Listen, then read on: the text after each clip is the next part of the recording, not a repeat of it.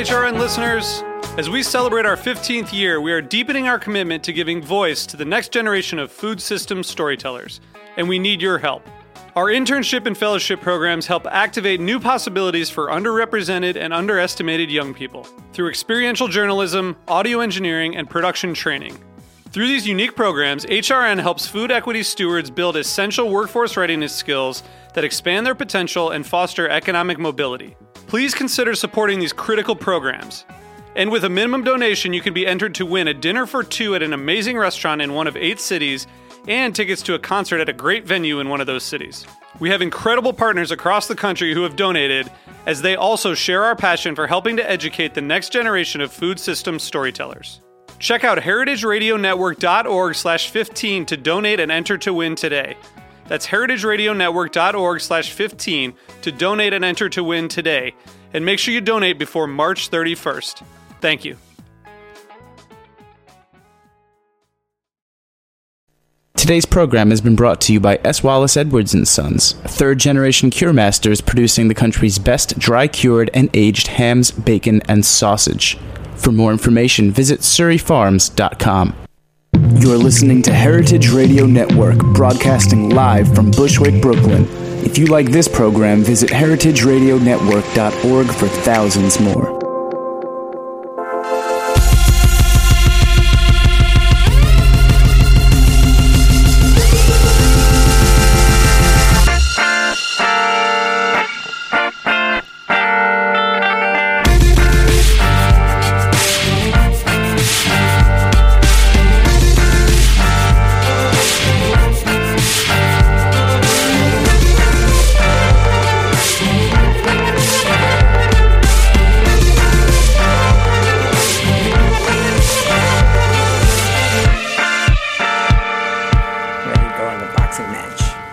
Hey, and welcome to the Food Seen on heritageradionetwork.org. I'm your host, Michael Harlan Turkel. First, a thank you to Ben Sterling of the band Cookies for the new theme song, as well as break song, which you'll be hearing uh, from here on out. And a huge thank you to the Perennial Plate, Daniel Klein and Mirra Fine. Thank you for being in the studio yet again. Thanks, Thanks for having us. So you guys were here. jinx, That jinx. was cute. that would be the worst interview if you guys jinxed each other and no one could talk for the rest of the day. Hugely embarrassing. You guys were actually here uh, just over a year ago. Uh, I think September 13th. It, you could check it in our archives. Um, and then I think you had just wrapped or were about to wrap your real world uh, tour nationally. Yes. And now you are coming back from the first leg of your real world uh, international tour. So uh, thank you for stopping by again. Yeah, it's really good to be back. We had, I don't know if it was a day before we did a dinner at Prune, and now this Yeah. is two days before we're doing a dinner at Governor in Brooklyn. which I am so excited about. Got my ticket. We'll be there. We'll talk about that a little more at the end because there are still some seats available for it, right? yeah, people cancel. It's really annoying. Sons of bitches. I, I will not. I might move my reservation back a little bit, but I am coming, no doubt about it. Um, I swear I've gotten like three emails being like, it's sold out. And then like a day later, it's like, not anymore. no. well, hopefully, you guys are interesting and intriguing enough during this interview that we'll fill those seats, no problem. Yes. It's a lot true. of pressure. Japan, China Amazing places. aren't in the states. No. How was it di- how was it different uh, to acclimate yourself to both those countries and cultures for you know the perennial plate well, I think we would be remiss not to touch on the Japanese toilet, first of all, which is like sitting on a computer. It's the most amazing experience um, I've And, the, ever and the. Chinese toilet, which is like not sitting on a, you know, swamp. but it was a really a huge challenge actually to the difference between filming around the United States and filming internationally. We were, you know, six months around the United States doing a year's worth of videos, um, rec- documenting stories almost every day. We were filming something. And then to go to a country where you don't speak the language, where you have to work through a translator, was really, really hard because mostly you don't know what people are saying. and, you know, a huge part of being a, a documentary filmmaker is kind of um, trying to bring out the, the genuine moments that people are talking about. And when someone's speaking in a different language, it's very hard to gauge what those genuine moments are and if they've actually, you know, like spoken in a complete sentence, which is very important for uh, telling a story. You need someone to tell the whole Yeah. concept. You can't leave something out. Yeah, it becomes a more um, formal interview, which is something that we don't normally do. You know, like when we're going around the United States, we usually live with people for a couple days. You know, we want to have casual conversations, and I think that's when the best um, nuggets come out. You know, so this was this is proving to be a little bit different. Yeah. So, I mean, as a cultural obstacle, language being the first, I mean, I'm sure there are body movements or, or way people move around that must be some kind of signifier uh, for being, you know, a very important thing that they're doing.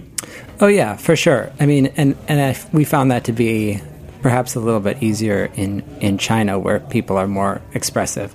Um, Japan is such a, uh, in one way, reserved culture, a respectful culture that it was still hard even to read those symbols. Yeah. you know, um, and it, but that's okay. I mean, part of the reason why we want to do these videos in around the world is to observe these cultural differences, and kind of, it, we're looking at food, but we're looking at it through this lens of a different country, a different culture, a different way of going about work. And so, to interview someone in a slightly different manner that's comfortable for them, I think hopefully is able to convey a bit of that, the difference, you know, Yeah. and, and shine light onto what's special about Japan. you Yeah. know? So, I mean, aside from just Japan and China, which you were in, uh, you know, a big shout out to Intrepid for, you know, sponsoring you guys to go around the globe. You're going to places like India in a couple weeks, Sri Lanka, um, where else? Turkey, South Africa, Argentina. Now, how did you pick these locations? Was it about the food? Was it about uh, the location itself? Or was it just literally spin the globe, put a finger on it? Well, it was pretty much the, it was like, where in the world do you want to go? Yeah, they, they posed that question to us, which is amazing. so Are you kidding me? we got to pick. Um, originally, it started with six places, so we sat down and tried to think about which places we really wanted to go to, just because we wanted to go, and which would be really good for food stories. Um, and then when we came down with those six, we went back to Intrepid and told them about it, and they just added an additional trip. So we said, okay, we're going to go to Japan, and they said, okay, well, why don't we send you to Japan and China? And we were like, okay. If we have to. Yeah. we were like India, and they're like, and how about Sri Lanka too? you know, um, and so the way the way it came about is we made this video about a trip we took to Vietnam with Intrepid Travel that turned out really well, and they really liked, and lots of people watched it.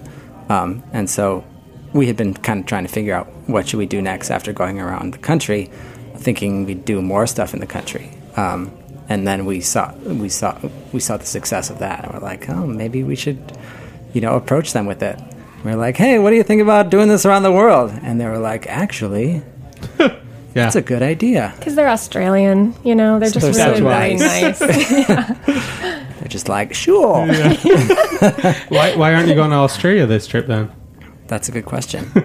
I think I think as a company they have um, a lot of uh, I don't know if the word's influence, but the big market in Australia already, and so they're trying to expand it to the rest of the world. Yeah.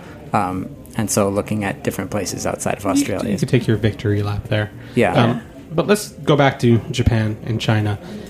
Now, I loved how organic uh, your videos are from moving from one subject to the next.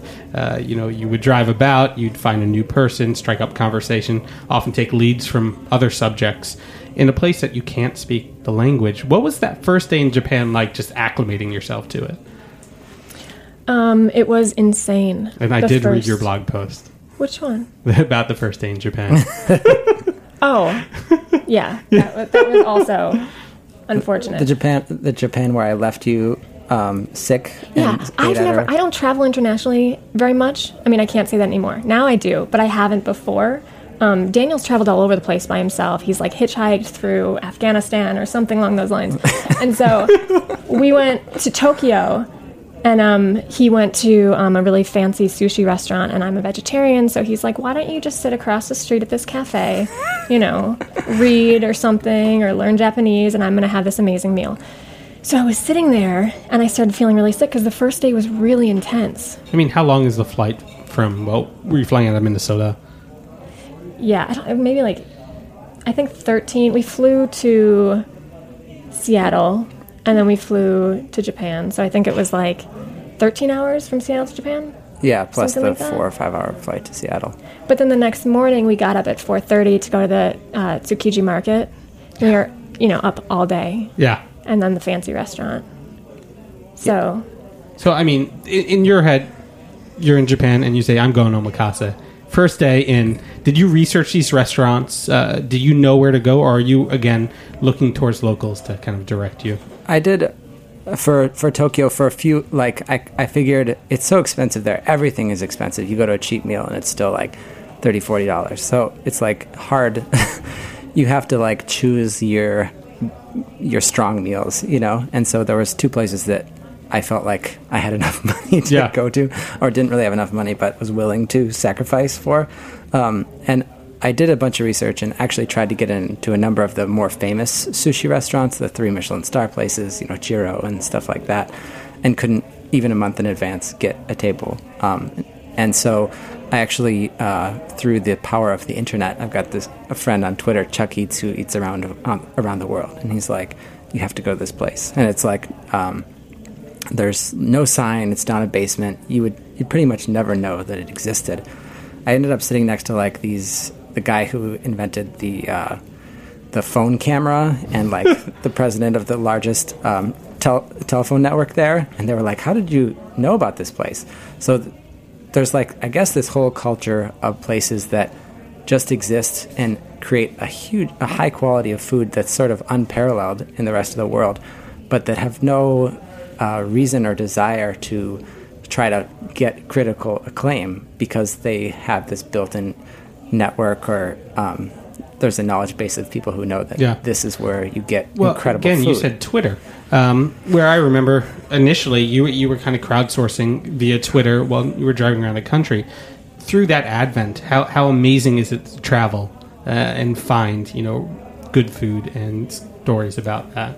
Yeah, I mean that's one of the best things about Twitter for sure. Just your ability to connect with people in places that you've never been and maybe never have w- would go to, or if you search about it, you wouldn't be able to find it. But being able to connect with individuals in each of those locales and and find uh, really sources of information that are very regionally specific or Yeah. city specific. It's really although I, I feel like it was still a lot harder to find stories than it was around the country.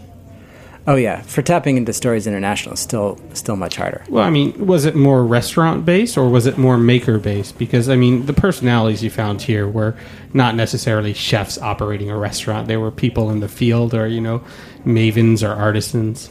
Yeah, we still want it to be maker based. That's that's the goal.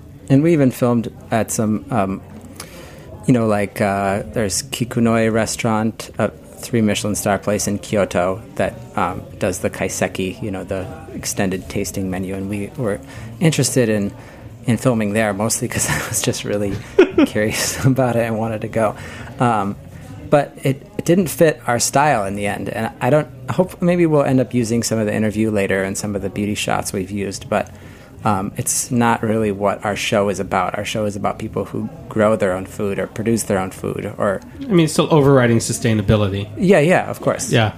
Um, so then, being in Japan, you know, and obviously having th- this new palette of food, and actually, Mirra being a vegetarian, um, I know from traveling, having an allergy to something, how hard it is to navigate that. Being in a completely different culture, uh, how do you uh, how do you deal with that? Is it is it a cultural thing that you know people don't understand? Is it something that you have to present to others, or is it something you just avoid? Um, that's a good question. It was actually, you know, before going to on this trip, everyone who I talked to who knows I'm a vegetarian would say, "Oh, Japan will be great, but good luck in China. That's gonna suck." Yeah. You know, and it was actually the opposite. In China, they have this thing, you know, yin and yang. So the philosophy of yin and yang is very prevalent in um, all parts of Chinese culture. And so the yin represents vegetables and the yang represents meat, except um, donkey meat somehow falls into the yin section, which is why they like donkey meat so much. But so the balance of having both is really important. So it was really easy to find stuff that had vegetables in it. And they were like the most amazing vegetables ever, probably because they were like made with like pork stock, you know. But you know, I feel like in going into these countries, I can't be so picky, you know, because it's going to be very difficult. We were in like random tiny villages in the middle of nowhere in Yunnan province, and um, they were recycling oil over and over again. And in those cases, I think it's difficult to say like, "Hey, can you actually use a different oil for me?" Yeah. You know? Yeah. So instead, you just eat it and and you deal with it. Japan, I had a really hard time. Yeah, she ate rice and miso soup, probably like seven consecutive meals. Yeah, but great rice and miso soup. That's that is true. Yeah. Yeah. really good. Yeah. But we would go to some restaurants and say, "Hey, do you have any vegetarian options?" And they would say, "No, of course not." You know, which I thought was really shocking for Japan. Yeah, and what kind of proteins? I mean, you just mentioned, I, I always screw it up, to sushi, uh, the fish market. Um, are you a pescatarian? Do you eat fish? I I don't. Yeah, I don't because eat I mean fish. that being such a large and prevalent part of you know the, the meal. Um, one, Daniel, I'm sure you were exposed to things that you've never seen before, and even though you now know what they are visually, you still don't know what they Right, are. exactly that. Um, a- as an eater like that, as adventurous as you are, how do you you know understand what's on your plate? Yeah, well, thankfully, because we were doing interviews, we did have translators with us, so we were able to ask Yeah. questions about what's on our plate. Um, but despite that, there's still challenges texturally, you know, as far as being uh, having a Western palate, no matter how like adventurous you are. Well, I mean, go back to texturally. Um, what things, what things, uh, you know, hit that epiglottis, gave you a little gag reflux? you know, uh, uh, Japanese like the mucus texture, uh, the stringy, stretchy kind of um, okra type texture, and uh, there's the um, what's the fermented soybeans for breakfast called Natto. natto. Yeah. You know, there's things like that, which actually this time around. I've tried it before and thought it was horribly disgusting. Would never try it again. And of course, being back in Japan, I had to try it again, and actually kind of enjoyed the flavor of it. You know, the the texture is, is challenging. Yeah, Um, but I think that's probably the biggest difference between Japanese, like s- things that we actively um, search out as far as as far as food goes. You know, I can't think of many Westerners, or Americans, Europeans who would look for, uh, you know, mucus texture in their food. Yeah. Whereas that's really something quite appealing. You know, you'll have like sea urchin with like a partially cooked egg with like m- grated mountain yam, which is like super glutinous, and just like all these things in a bowl together that are all slimy. yeah, and the flavor is really good, but um, the texture is challenging. But I think you you know it's just you just got to go for it and try it and keep eating it until you like it too. You know that's how I think you get over or learn to like any any food is just to to re, to to get over your brain. You know. get over the fear of the. I mean, you we in China we I have eaten bugs before. We have an episode. Um, one of our more popular I, lo- yeah, episodes. I love that episode. yeah, there's this amazing guy in Rhode Island, David Gracer, who eats who who is an entomophagist. It's like he's all about bugs. And I tried a bunch of bugs, but I tried like one or two. So in Yunnan, which is in southern China, their uh, bees are like a delicacy, and we ordered them baby bees, and you know, as as a culture, you you want to be generous. So I had this heaping bowl of bees that I had to eat. Um, and that was the most bugs that I've just like, all right, I'm going to eat this whole bowl and enjoy it. and, it Yeah. was, and it was good. And every time he finished a bite, um, our guest kept on like taking a huge spoon and like putting more on his plate. it was. Yeah. I'm glad. I was glad I was a vegetarian Yeah. at that moment to be like, nah. well, we've talked a little about what you ate, and uh, we're going to take a quick break and come back to what you saw because I'm sure there are plenty of splendors there as well. You've been listening to the Food Seen on heritageradionetwork.org. We'll be right back.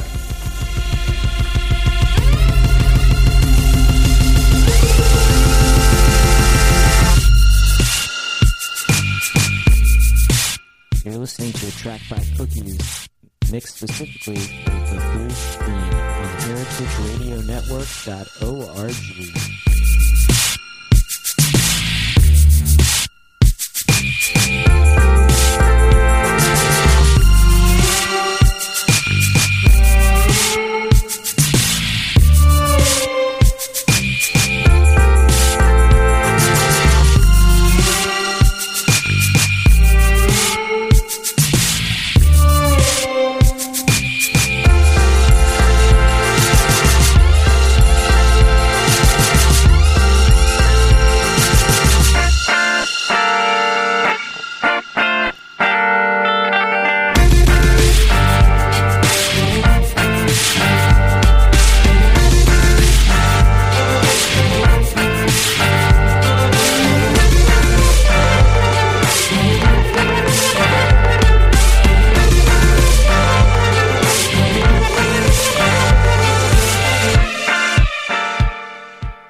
Today's program has been brought to you by S. Wallace Edwards and Sons.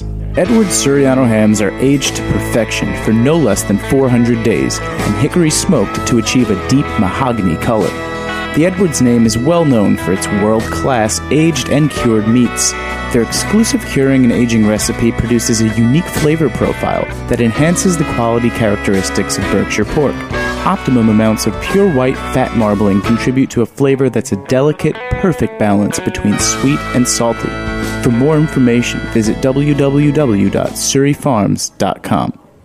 Hey, and welcome back to the Food Seen on heritageradionetwork.org. I'm your host, Michael Harlan Turkel. Again, here today with the perennial plate, Mirra and Daniel. I didn't use your last names because of the rhyming thing. I know it gets weird. Yeah. Over, overseas, did people have a different uh, pronunciation for your name so they didn't rhyme? Um. No. People are usually confused by Mirra's name. Yeah. However, we're about to go to India, and in India, Mirra's name's from India, I guess, so that should be convenient. Yeah, yeah. so, first of all, the term, and you're going to have to say it for me um, Guy Jin. Oh. I suppose you should scream it or something. Yeah, Guy yeah, Jenner! yeah, in all caps, exclamation. Gaijinner. Um, what does it mean? Well, gaijin is like the I guess the Japanese word for foreigner. Yeah, Sometimes endearing, sometimes not. Um, and then dinner. So we kind of combine gaijin Yeah. and, and dinner together. Um, our friend Damien, who's been who helps us put on a lot of the dinners that we've done around the country, uh, came up with this crazy poster with this uh, pi lobster pig Godzilla type thing. Yeah. Sort of a dinner attack concept. yeah. And this is for the dinner you're having this Thursday at Governor, uh, also with guest chef Sean Brock. So that's pretty cool to have both Brad, Sean, you in the kitchen. Yeah, so the idea is, um, you know, three white guys cooking Japanese food. Yeah. Um, I wouldn't expect traditional Japanese food, you know, takes on Japanese food. Although I'm cooking udon noodles, and I was up really late last night continuing to work on my udon noodle recipe, which is really, really, really hard Yeah. we we one of the episodes we're doing is about this guy um, in just outside of Tokyo who has his own farm and grows his own wheat and buckwheat for both um, udon and soba. And so we saw him grow that and and show us how to make it, and he made it look very easy. yeah. Um, but it but it is not easy. I'm sure he's slightly practiced. Yes. So Just midnight- Forty five years of practice. yeah. Midnight. We left this morning at seven to get to the airport. Last night at midnight, the kitchen was just covered in flour, and he was like standing in a bowl, you know, marching in, on this dough. And I was like, "We really need to pack. Yeah. Because you're need to supposed because you're supposed to actually walk on the dough. That's part of the kneading process is to like stomp on it. Yeah. you know. So I was like in my boxers in the kitchen, stomping on. And those noodles have made it to Governor? No. I- I- okay. we are making a fresh fresh batch. No, He'll be fully clothed Yeah. when he steps on. So, I mean, speaking of things that you saw, uh, you saw this technique while you were in Japan. I mean, uh, and Mirra, as as you know, the the videographer, um, the things you must have seen, the the visual data must have just blown your mind. What are some of the stories? What are some of the sites that have kind of you know changed the way you both approach shooting the perennial plate, and now uh, techniques you bring back to the U.S. You go first. That's a really good question. I mean it's um, some in, in places like China, there's so much like yeah visual data as you put it, so much going on in every shot and every scene. So you're sort of overwhelmed by how much video you can take. And and when we first started off on this trip, we came back. I mean, we filled over three terabytes of footage for this um, month that we were gone, and and so that's a, a terabyte and a half in, in Japan, and the first video is two and a half minutes. So you're talking, you know, hundreds of hours boiled down to these um, these few minutes. So we really need to learn how to control ourselves. Um, we also have some great new gear. We got the the 5D Mark III, which is like the newest Canon camera, which is pretty much impossible not to take a beautiful picture with. Yeah. it's sort of incredible. Um, so yeah, it's a matter of yeah controlling yourself. I mean, in and in China in Yunnan province, there's the rice terraces, so it's like dusk and there's you know hundreds of layers going down this mountain some guy bringing his ox back from the fields another person carrying a bag of rice and kids playing in the fields and you're like how can i not film this for like three hours straight you know it's just r- so visually stunning it's so different that it's yeah it's hard not to overdo it Yeah. But the other thing is um, that I had difficulty with is like getting all up in people's business. you know, Especially with that get up in people's business dance you just did. Yeah. Thank you for noticing. um, you know, because there's so many amazing scenes everywhere, everywhere you turn, and there were so many times when Daniel was like, "You need to go and just like be right in there," and I was like, "No, no, it's it's hard. I don't want to, I don't want to bug people," you know. And in in Japan, I thought it would be um, a lot easier. A lot more people said no, no pictures. In China, the first day I went up to this guy who was grilling meat outside and I said, Hey, can I take your picture? And he said no. And I went back and sat down next to our guide and he was like, Don't ask, just take it. And like a couple days later, Daniel took the camera and just went up to him and started filming and the guy let him do it. so we kind of Yeah. same guy. So we kind of learned that you just have to, you know, when you go to a different country, you want to be really polite and um, kind and not, you know, um, invade people's spaces. Um, but you also learn that you kind of need to shoot until someone tells you to stop. Yeah. That's the hard, it's better to easier to ask forgiveness than permission yeah. kind of thing. And and I mean, like in places like Hong Kong, if you think people taking pictures of the food is bad here, it's insane there. Just like flashes going off little yeah, camera phones. everywhere. Everyone is is, and everyone has a nice camera too. Yeah. it's like incredible. So let's talk again about some of the things that you ate and maybe that are influencing the menu here. Uh, what were some of the best bites you had in Japan and China, and how are they, uh, you know, being referenced in this upcoming dinner? Mirra, Well, I'm no chef, so I'm not allowed to contribute at all to the menu. that's not true. Just kidding. But um, what I really liked in Japan was the tsukemono, which is the pickled things. Yeah. Especially the pickled garlic, shiso pickled garlic, which is like hot pink, amazing. And our interpreter was like, "Don't eat too much, otherwise it's going to be really bad." And I was like, Hell- I'm gonna the eat hell it. with you. You Yeah, can swear. with you. We're on. Yeah. You can swear. "Oh, can you?" Yeah. Yeah. Oh, I was like, "F you." yeah. I'm gonna eat two bowls of garlic. I did. It was so good. And then I searched for it, and we went to these stores with, like, you know, the candy row of these stores was, I can only describe it as a miracle. You Yeah. know, I could spend hours in there. Um, and you could buy these, like, packages of liquid with the pink garlic, and they it never was the same. Yeah, we like, you know, we'd spend the whole day filming, and it would be too late to find a place to dinner, so we just like go to the 7-Eleven and like That pick up amazing. like, you know, every type of snack. I mean, one of the snacks they have is like, you know, I don't know the part. You know, when you open a scallop, there's the there's the scalp, the body, and then there's the innards. Yeah. you can buy like dried innards at the 7-Eleven. you know, Yeah. scallop extras. No, Um, but you can buy, like, full, like a full on fish head, Yeah. you know, at the 7 Eleven. You can buy Ready to it's eat. A, it's a, amazing. Actually, one of the really good things we had was like at a 7 Eleven, it was like an egg salad sandwich. it was just incredible. We found it on the second to last day when I had been eating miso soup and rice every single day. But it's like a very cute egg Yeah, salad It's sandwich. like a you know? Twinkie meets egg salad sandwich, which sounds disgusting. I know, but I, I, but you know, I really like that to inform yourself you didn't discriminate. You know, You- you're going to 7-Eleven, and I- no, I'm saying this seriously though, slightly joking, but seriously, you know, you have to have that kind of context. And 7-Eleven, I've not been in Japan, but I've been told that holds a different kind of place uh, in people's daily lives. You know, it's not just a convenience store; it is the store where you pick up full on dinners rather than chips and bits and pieces. I mean, it, it's much more well produced over there. Yeah. Um, and, you know, talking getting sea urchin at the 7-Eleven. yeah. That's, so, you know, again, with all this visual data being like overstimulated, is a place like that hard to be? Um, because, you know, the udon, it seems like one thing done really well for, you know, decades upon decades. Um, what other things did you find like that in Japan?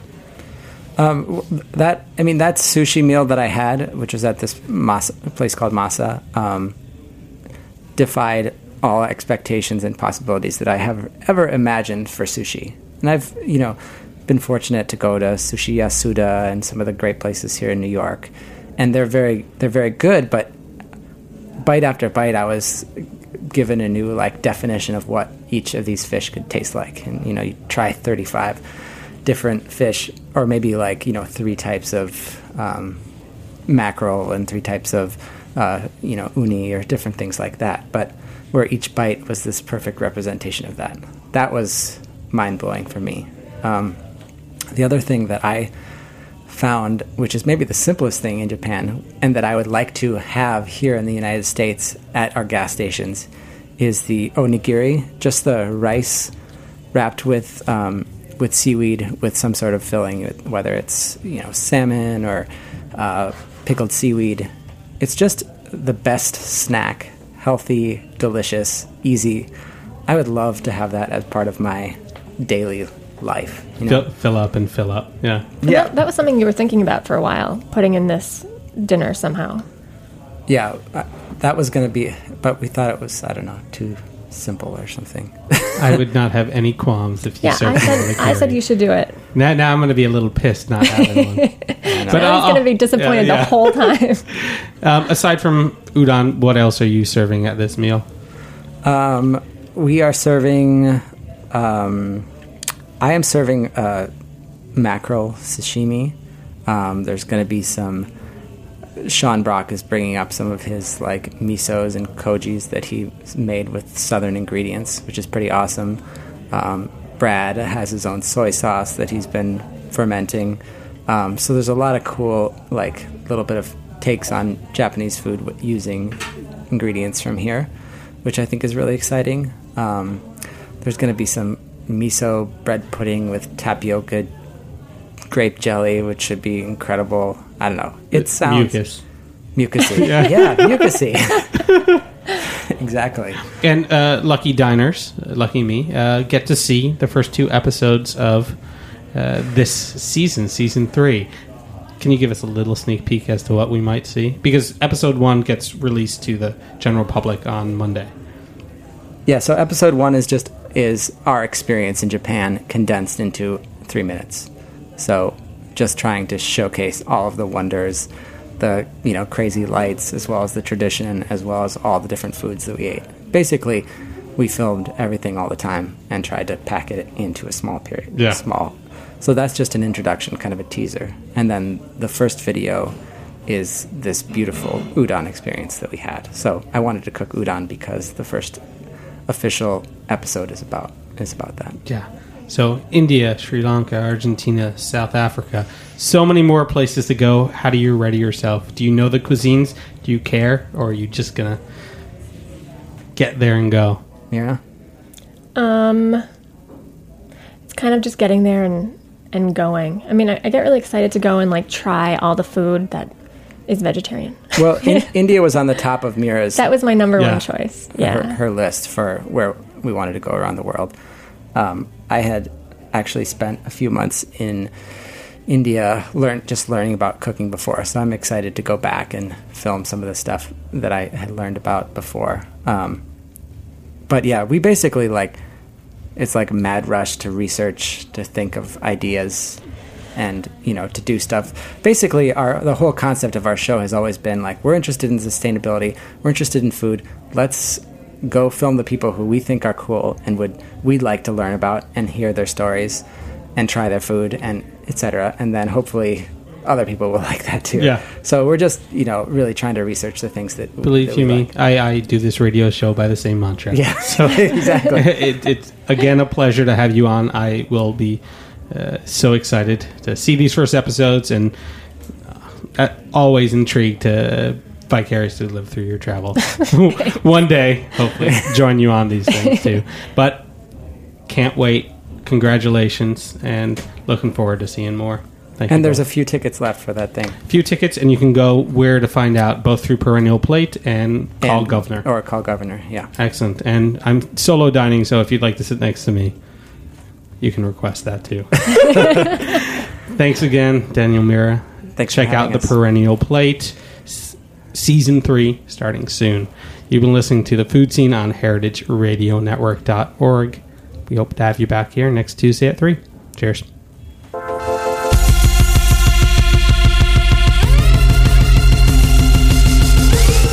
Thanks for listening to this program on heritageradionetwork.org. You can find all of our archived programs on our website or as podcasts in the iTunes Store by searching Heritage Radio Network. You can like us on Facebook and follow us on Twitter at heritage underscore radio. You can email us questions at any time at info at heritageradionetwork.org. Heritage Radio Network is a nonprofit organization. To donate and become a member, visit our website today. Thanks for listening.